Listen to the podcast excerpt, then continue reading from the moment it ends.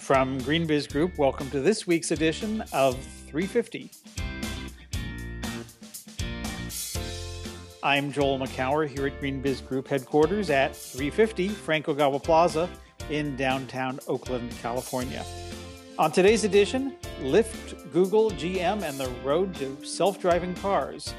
Belk CT Anderson on retail and sustainability, and why GE and Cisco are banking on smart lighting. Another illuminating episode this week on 350.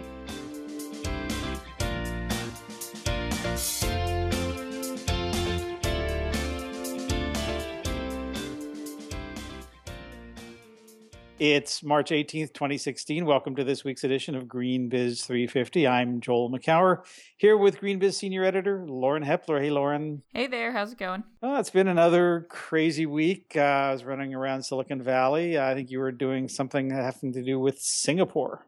I was. Uh, yeah, so it's been sort of a crazy week. Uh, I think a couple days ago I was tuned in to both of our old stomping grounds uh, in DC uh, GM, Lyft, and Google were over there talking about self driving cars. And then, like you just alluded to, I ran over to a cool incubator in San Francisco that actually the government of Singapore runs. They're trying to become the first smart nation, so sort of scaling up the smart city thing. But obviously, Singapore is a city state, so kind of an interesting environment. Well, it's good to hear that more than the Supreme Court and snarky political partisanship is going on in our nation's capital these days. Yeah, and speaking of DC, our good friend and senior writer Mike Hower was also in town. You know, he'll be coming up later in this episode, um, but it sounded like you guys had a good chat. But let's start, as we always do, with the Green Biz Week in Review.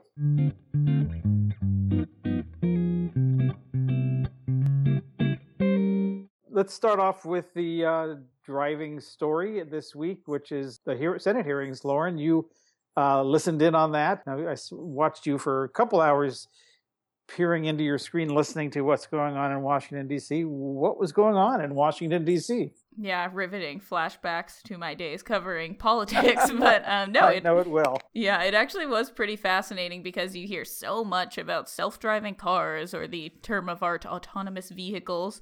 Um, and and really the the hearing focused. It was a Senate hearing focused on sort of um, how the government should go about both ensuring the the safety and reliability of these cars without totally stunting innovation and you had the R&D guys from Google and GM there and as well as a, a policy guy from Lyft which GM obviously just put 500 million dollars into. So they were talking about things like how you prepare for bad weather, how that would sort of affect the sensors these cars are equipped with, and then the ever popular issue of hackers and cybersecurity and sort of the issue where we have this gray area right now of things like Tesla's autopilot mode, where you have sort of inattentive human supervisors of these cars. Um, so lots of things that they're working through, but obviously this is a technology we talk a lot about in our Verge event series that that could potentially have a big upshot on traffic congestion and efficiency.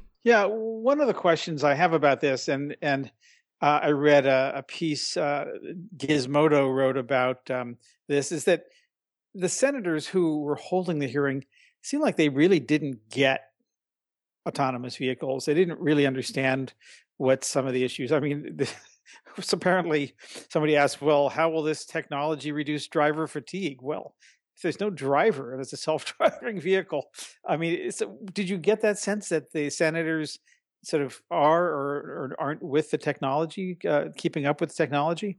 Well, the lead of my piece was sort of had a similar bent. It was about how Google and GM and uh, actually Delphi Auto Supplier each wanted to play a short video, sort of encapsulating what their companies are working on in this realm, and they couldn't even get the videos to play. So it's like Oy. if you can't handle basic AV, like oh, that's not great for the prospects here.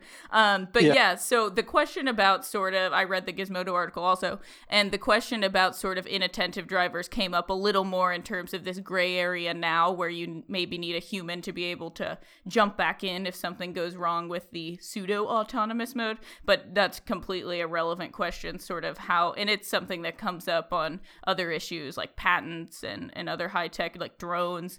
Um, how do faraway politicians regulate um, technology that's moving really fast and doesn't really have a precedent? So, where do you think this is going? I mean, how much did you get a sense of whether Congress is going to take, as you so nicely put it, a hands on or hands off approach to self-driving cars. yeah, well the the real question is sort of whether this battle will be fought at the state level, which it currently is now. Um, so I think there's uh, a couple dozen states that are actively looking at uh, implementing systems for testing self driving cars. California is one that's out in front. Um, but the question that was raised at the hearing was really whether the federal government should be coming in to make it more cohesive instead of having uh, the, the Google representative sort of called it a patchwork of laws, which worries him because you might not be able to drive a car across state lines if the laws are really different. You are now entering Nebraska. Please put your hands back on the wheel. right, exactly. And not to mention all the, the, one of the other things that's really interesting from a business perspective is who's liable when something goes wrong with these cars. Maybe changing the liability from an individual driver to an auto whoever the manufacturer of the car is, um, which could obviously be a big uh, potential financial shift. Yeah, there's a lot of questions that these things bring up. I mean, you know, what happens when when two autonomous vehicles run into each other and you know it just it just continues to uh, push the envelope of of of of laws and insurance and liability and uh, and then of course all the technology that needs to keep up with that and then of course uh, as you said cybersecurity and privacy become big issues as well mm-hmm. Uh, the one other thing i'm really curious to see is when more research comes out about what the actual potential is for autonomous vehicles to curb pollution. This is something that's going on very actively in the ride sharing space. Um, how much is this a nice to have and a novelty versus something that you can quantify in terms of reducing emissions? So that will definitely be something to follow.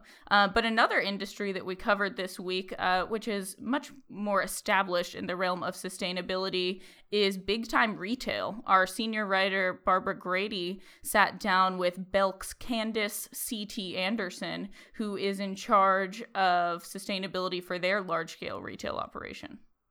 Yeah, I mean, retail has been showing the way for a while. Uh, we've covered uh, well uh, Walmart over the past 10 years since it en- jumped into the fray back in 2005. And of course, Target and Kohl's and uh, a number of others, Whole Foods and, and others are you know pretty active in this space. I mean, Belk, I don't think most people know. Belk is a, I guess, a small retailer. I'm not even sure where they're located. Do you know? They're in 16 states, Barbara Story said. Um, but yeah, it's not in California, not in DC where I've lived. Yeah. So they're um, uh, just uh, go, you know, relatively getting started. Uh, CT's been the uh, director of sustainability since 2013. Um, and but she came from Walmart, right? She did, which is interesting.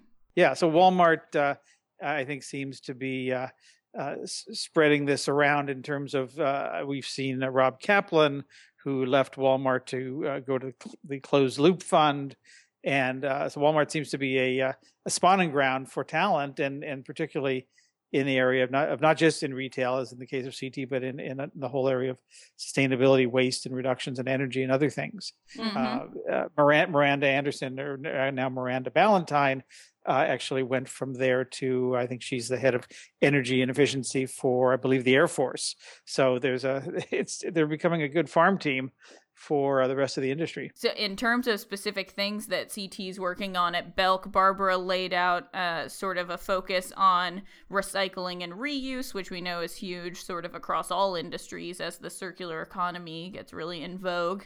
Um, and then another perennial retail issue, reducing that material packaging and then expanding energy and water efficiency, as well as getting LED lights in all of these big retail spaces. Um, but I think the question here is sort of uh, like with all of these retailers, how aggressive do they get into sort of the next frontier of sustainability? Like really getting aggressive with renewables and then, yeah, sort of curbing that waste, like more towards a zero waste or circular economy model.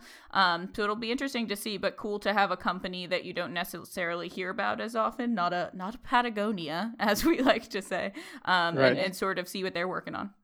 Yeah, no, it's good uh, that they're working on stuff. But the, the thing that's important to keep in mind with uh, retailers uh, like Belk or Walmart or others is that uh, probably well under 20% of their footprint is, is their actual facilities and distribution centers and even their trucks. Uh, so much of it's in the supply chains, the things that are being made. And I'm I don't know enough about Belk to know how much they they have in private label brands, house brands, and things where they're actually manufacturing or responsible for specifying things as opposed to just buying other packaged goods from other companies. But you know that really is the the big frontier of of how do you push this up the supply chain so that not just your operations are green, but what you're selling is also equally environmentally responsible. Mm-hmm. And the other question there is how much of that do you take on as an individual company versus working with industry groups? I think Belk is working with the Sustainable Apparel Apparel Coalition, which is more focused on those sort of deep rooted supply chain issues. Uh, but yeah, this is something we'll we'll definitely keep watching. Uh, in the meantime, whatever it takes. yeah, exactly. Uh, in the meantime, though, there were two other companies that are a little familiar to uh, a lot of people in the sustainability field. One of them is GE's big industrial giant, and Cisco, uh, best known for sort of the Silicon Valley technology stacks that they provide. Um, but our senior writer Heather Clancy took a look at those companies and others that are pushing the realm of smart lighting further into the mainstream. She specifically pegged the story to news of a big new deployment of smart lighting for JP Morgan Chase. They're going to be outfitting their financial outpost with uh, more efficient LED lights. Um, but sort of the question is how much this technology can move from like uh, a nice green addition that a company can talk about to sort of the default for businesses. Well, it's getting there. I mean, and what we're finding and what's cool about lighting is that it's it's it's kind of the gateway drug for uh, for sustainability for uh, not just for companies uh, but also for cities. And that's to say that uh, it's lighting is one of those things that that pencils out quite nicely that there's a very solid business case that you can um, uh, get a good return on investment uh, a, a, couple three years perhaps maybe maybe even less 18 months in some cases and and so it makes it allows companies to do some significant things in terms of of uh, upgrading their lighting, making it smarter so it's it's better quality or or there when you need it and not there when you're not when you don't. Uh, but also opening it up things up because a lot of these smart lighting um, uh, systems, like you mentioned, uh, or Heather mentions Enlighted in the in the in the story, they're when they put smart uh, technology uh, sensors and and such on lighting fixtures those things can also double to uh, for lots of other purposes. So they can look at heating ventilation air conditioning security movement occupancy um, and they can track actually track individual people which is a little bit scary but if you want to uh, if if you want to to be found or or the system to know where you are so that when you you know do things it knows it's you um, there's a lot there, and it, it, all starts with lighting, which of course is you know in you know almost every square foot of, of every building, and so that's I think one of the the great things about this, and the same with cities. Cities that want to create a smart grid, smart traffic lights, and and and other smart systems, and even EV charging, Wi-Fi often start with lighting because that's something again that pays for itself fairly quickly but allows you to go again all over the city because almost every block has some kind of city lighting and uh, and put in some smart systems that again can provide safety uh, and other kinds of systems beyond illumination The city part is definitely fascinating. Uh, the commercial spending, though, the the projections that we're starting to see for that in terms of the financial windfall that companies in this space could be seeing are pretty jarring. Heather cites one figure from Navigant Research. They expect commercial spending for networked lighting controls to total $38 billion between 2015 and 2024. So this is definitely a space we'll continue to watch closely. But in the meantime, let's delve deeper into the world of technology and talk about a story you wrote this week, Joel, on Microsoft.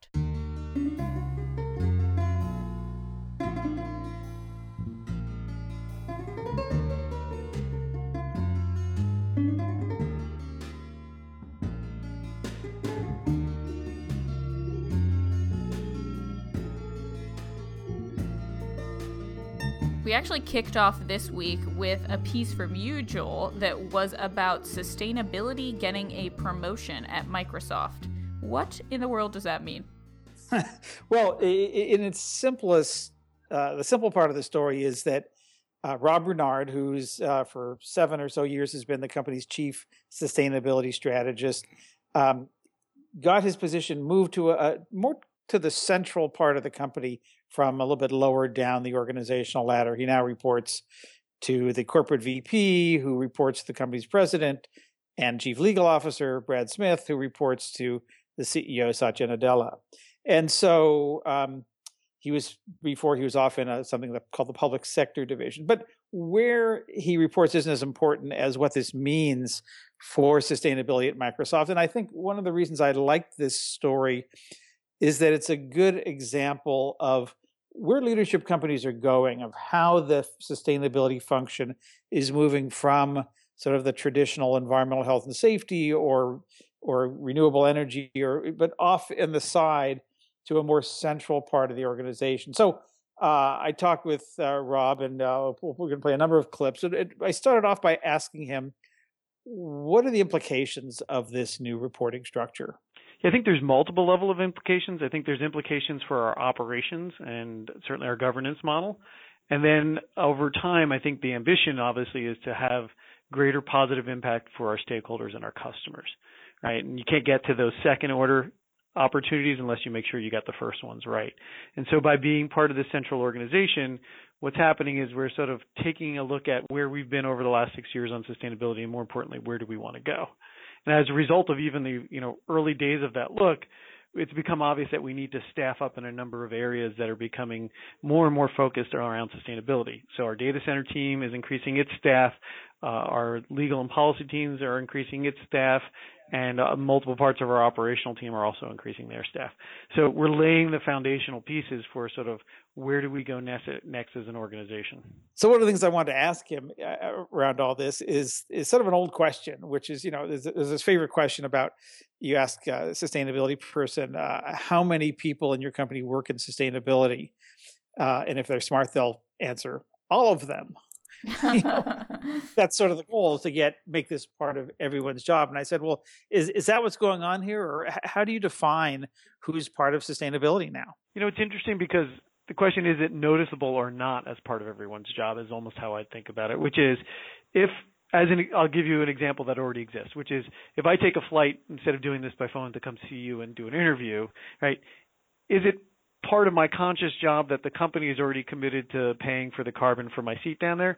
Maybe, maybe not, right? Maybe I think about it, maybe I don't. Certainly the tool where I book my airline travel says, oh, hey, Rob, it's X hundred pounds of carbon and, you know, oh, why is that? Oh, because my my division has to pay for that carbon, right? So there's it's embedded in the way you get to and from work because we're doing more and more shuttles and connectors, and those buses are powered with renewable fuel sources.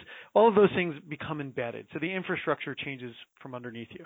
Now the issue is, does that nudge you? You know, for people who've read the book Nudge, does it nudge your consciousness so that when you get on an email or a Skype call with your customer and now you're talking about things that they're doing in their world, are you thinking differently about the opportunities to leverage technology? That's sort of a large portion of the company will be involved in that sort of nudging type approach. Then there's the direct engagement, which is, hey, we're making a much bigger uh, investment around things like smart buildings through our partner ecosystem. And so more and more of our staff is actually actively working with public sector and private sector companies around the world to say, hey, look, we've got through our partners and through our consulting division an opportunity to help you reduce your energy load 10 to 20% in your buildings. Let's talk about how we can get you on that path. Now that's an explicit change of your job, right? And there are definitely an increasing number of people doing that kind of work as well. And then there is what we talked about, the new roles where we didn't even have anybody doing function X yesterday, but function X tomorrow will be covered by a very experienced, hopefully high impact person. So is all of this sort of something that's nice for the company to be doing or are there sort of economic and financial benefits that they're looking at? Well, it's a, it's a little bit of both, but I think what's been interesting, and you know, Microsoft's been on this journey a long time, and they've found some good ways to turn this into uh, at least profitable internally, such as uh, the carbon um, carbon tax internally that they have that that levies a, a cost to companies to, to the parts of the company's divisions and business units based on how much energy they use, and that money then goes into a fund that funds uh, energy efficiency upgrades and things. Yeah, I covered that last year. That's actually uh, $10 million. They put out a white paper. That's how much they've raised so far through that. Um, and they, yeah, sort of a blueprint for other companies to follow. We'll link to that in the notes as well. Real money, yeah, and they've been sort of setting this the example of of what an internal carbon tax looks like, and, and how companies can think about a carbon tax you know for that someday when there might actually be one uh, a nation or, or multi-nation uh, tax uh, scheme going on to help regulate climate change uh, emissions. Um, but it's beyond that and what's interesting what i like about what they're doing at microsoft is actually turning this into a business opportunity. So here's here's what rob had to say about that. If we were to stop at the hey this is a corporate citizen endeavor only and I think then you look at the cost in one dimension if you look at it and say, no, no, no, this is a fundamental way in which not only Microsoft, but increasingly a larger percentage of our customers are or are about to be running and thinking about their business, and because data sits at the center of efficiency across multiple areas. Then by doing these things, if we're effective and thoughtful and we experiment in ourselves and get it right, then there's an opportunity to work with our customers to grow revenue. And certainly in the areas of buildings, we've seen that, right? Other areas, you know, I think it's fair to say that in any portfolio, we'll make certain attempts and try certain things, and they won't necessarily be immediately expandable, but that's okay. That's part of coming down the learning curve. And that's something that we absolutely have to do, not just as a company, but as a society. So, are there actual business opportunities, or are there new products and services for customers that you see coming out of some of these investments in sustainability? Yes, and for us, since our model is through partner, it's actually creating, expanding, and accelerating our partner ecosystem. So if you look in the smart building space, whether it's companies who have worked with us historically in the smart buildings or even new companies that are coming onto our platform, those are net new business opportunities for those ISVs and those systems integrators and for Microsoft at the platform level. So that uh, absolutely creates new business model opportunities for us. Can you give an example of, of where sustainability led to some new opportunities? Sure. So we actually took our campus and we happened to work with a partner at the time called Iconics. Uh, and we said, what would we be able to do with six different building management systems, 500 million points of data, and the fact that all of this stuff is currently disconnected? Well, by working with them to help them evolve their software, which historically wasn't real estate centric but became so, we actually helped them create a line of business. We reduced our energy costs by an excess of 10%, got a payback in less than 18 months while we were experimenting, and now we're rolling that out to public and private sector companies, both large and small on a worldwide basis, through that partnership. And that'll accelerate and those kinds of projects are the kinds of things that you're going to see us doing more and more of. Do we know yet sort of what the next step is and where all of this goes from here? Well, you know, I think it's more of same. I think you know, taking this idea of how do you how do you you know create these kinds of partnerships that create uh, new business opportunities for your partners which ultimately leads to more sales or or or uh, whatever the business model is now for database software and analytics uh, software. Um, but you know i asked rob you know what's my usual last question of, that i often do with interviews what's the story you want to be able to tell about where sustainability is going to go in a year or two at Microsoft? I'd, I'd go a step further than what's the story I'd like to tell to what are the things I want to be able to show. So, hey, look at the the volume of work that we've done with customers around the world across various resource efficiency areas. Hey, look at the impact of the you know carbon offset projects. We're currently over three million people and 30 different projects. Hey, what does that number look like for a year from now? Right? Have we done anything that's really been interesting and breakthrough in those programs and with that carbon work. Hey, how much are you actually investing in plowback programs into your own innovation for your own divisions? What are some examples? Hey, it's great. Yeah, you okay. What does the NPV look on like on those projects? And can customers do the same kind of thing, right? And hopefully, coming out of that, there will absolutely be a bunch of stories. But it's really more like, hey, we can point to concrete things that are happening as a direct result of the investments we're making. And and the idea is that you can then scale those. Uh, yes. I mean, I've always said that, you know, for people who've heard me talk about the smart building stuff, it's great we've got 125 buildings and 15 million square feet and six building management systems. It's really interesting when you're talking about a billion square feet or 2 billion square feet. That's the impact that we need to have. Big plans for sustainability at Microsoft. We'll keep watching.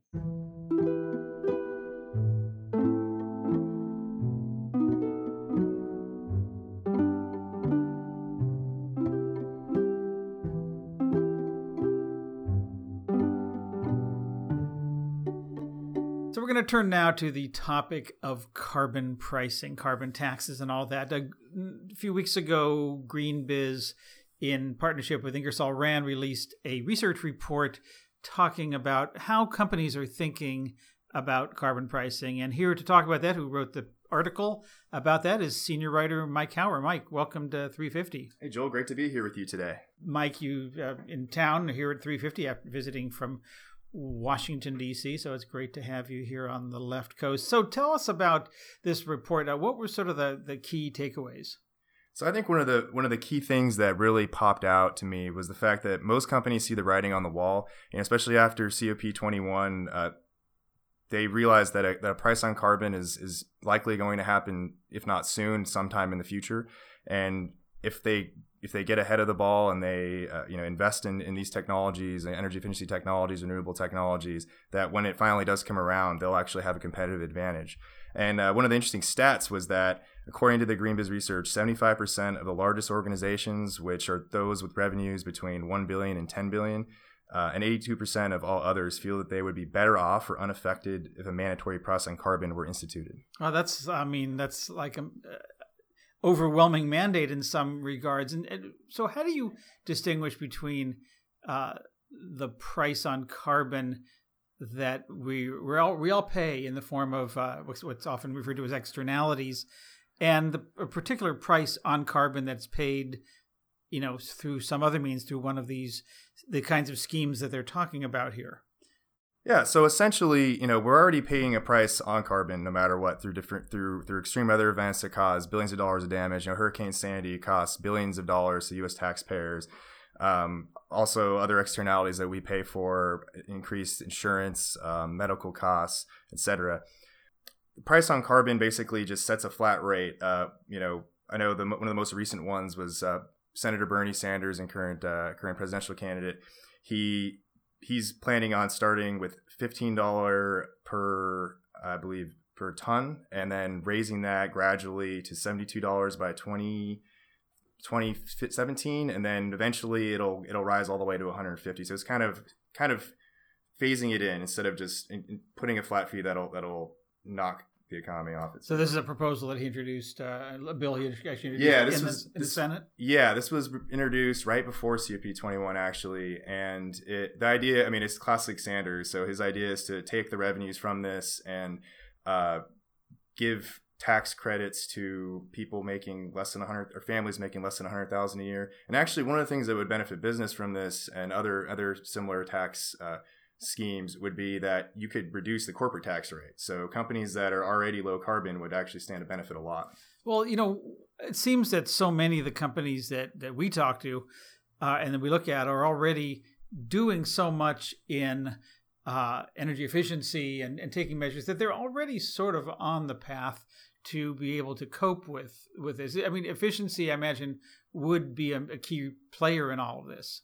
Yeah, energy efficiency. You know, they call it the world's first fuel. Um, it's it's probably the least sexy of, of the of the sustainability energy technologies, but it's it's also one of the lowest hanging fruits and something that, that people just do already. Um, you know, oper- uh, it, it's one of the easiest ways to cut your your costs when, especially your you know, let's say you're you have a, a building. Um, cutting cutting your costs and energy use can really go a long way in helping your bottom line.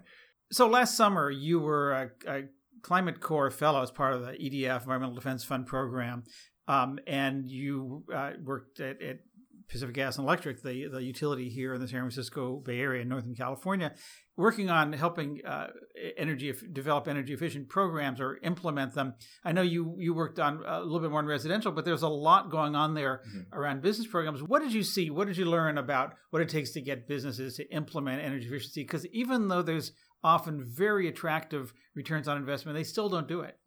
I'd say one of the one of the hardest co- uh, one of the hardest things to do when you're trying to sell energy efficiency to, to especially to executives is that it's it's more of a long term benefit. So you know a lot of a lot of CEOs are under pressure from shareholders to kind of take a more short term quarterly approach to profits, and uh, that doesn't always take the case. The payback on a you know the payback on an energy efficiency project could be several years, if not decades um, which is actually why uh, one of the things I was doing with PG&E was uh, helping with their financial teams. They're developing a lot of innovative financial programs that kind of allow you to uh, rather than rather than create like tax credit incentives. Uh, state of California and a lot of other states are starting to create these financing models that allow you to you know take out loans at a more affordable rates uh, up now to get the to get the units right now. Like for example. Uh, creating a, an HVAC, building an HVAC system in one of your buildings, updating that can cost a lot of money that a lot of companies don't have. But if you could get that money cheaply, uh, you know, the cost of money is always important. Um, you're much more likely to embrace it. So basically, at the end of the day, you don't even really need to talk about environmentalism when you're making the case for energy efficiency. You're really just saying, "Hey, this is a this is a business benefit. Um, you know, the cost of energy is constantly fluctuating. If we can reduce the amount of energy we use, you know, it's that's always going to be a good idea. So getting around that first cost, that initial investment, yeah. if you you know whether it's an energy service company or utility incentive or somebody else coming in, and then it it becomes a no brainer. Are you saying that companies just do it, or is there still sometimes resistance? I think a lot has to do with with communication, um, how how you're making the case for it. Um, honestly, depends on the type of company. You know, if you're if you're a company that it's a lot easier to make the case. And I saw this, uh, some of my fellow colleagues in the Climate Corps were working um, at some big companies and small companies. And for example, if you're a company that that's renting your building, you might be le- depending on however your agreement is with your lease, you might be less interested in like for example, let's say utilities are included in your lease or in your rent. You might not care as much about the cost of energy. That's that's when it gets maybe a little more difficult. But um, a lot of times a lot of times it's the building owners that are kind of driving this now. So you might you might actually need to engage them first. Um, and um, if you're a big company that owns, you know, a company like Facebook and Apple, like they're all investing in this because they own they own you know so so many buildings that cut that just cutting those costs can make a huge difference in their bottom lines. So you talked about the communications piece of this. That's kind of where you come in. I mean, you're sort of at a at a pivotal moment in, in your life and career. You're you're about in May to get your MPA from GW George Washington University. What, what's that in? What's the focus been? Yeah, so I've you know I've been working kind of in this the communications marketing side of of energy since uh, my first job out of college. I was working at a firm in San Francisco, working with some uh, energy management and uh, renewable energy companies on strategic communications. And uh, you know, last couple years I've kind of played both sides of the podium as a journalist for you know companies like GreenBiz and also as a, as a marketing and communications uh, business guy. Um, I moved to Washington D.C. to do this program mainly because I really think that you really need to understand the policy side of things to to to, to really benefit in the business side. And yeah, I'm finishing up in, in May and hoping to come back to the Bay Area, which is my home and also happens to be the hub of, of energy, innovative energy companies at the moment. So. so what's the dream? What's the dream job? Maybe there's some, maybe it's someone who has it is listening. Uh, I mean, honestly, in the in the in the long long run, I would love to work for myself because I, I, I enjoy I enjoy consulting. Um, I, but I also I like working with innovative companies. You know, I, I, I like I, I, like to be the guy who people come to to to ask for. You know, how do we get our message across? What what's what's the what what's on the horizon policy wise? You know, what can we do? And how can we you know how can we get our stakeholders on board? That that seems to be a skill that I that I'm I'm pretty good at. So yeah, well, you've uh, you you've shown that here, and and certainly writing uh, at on the pages of Green GreenBiz. So we'll see what we can do to get you back here in the Bay Area. Senior writer Mike Hower, thanks for stopping by. Thanks a lot, Joel.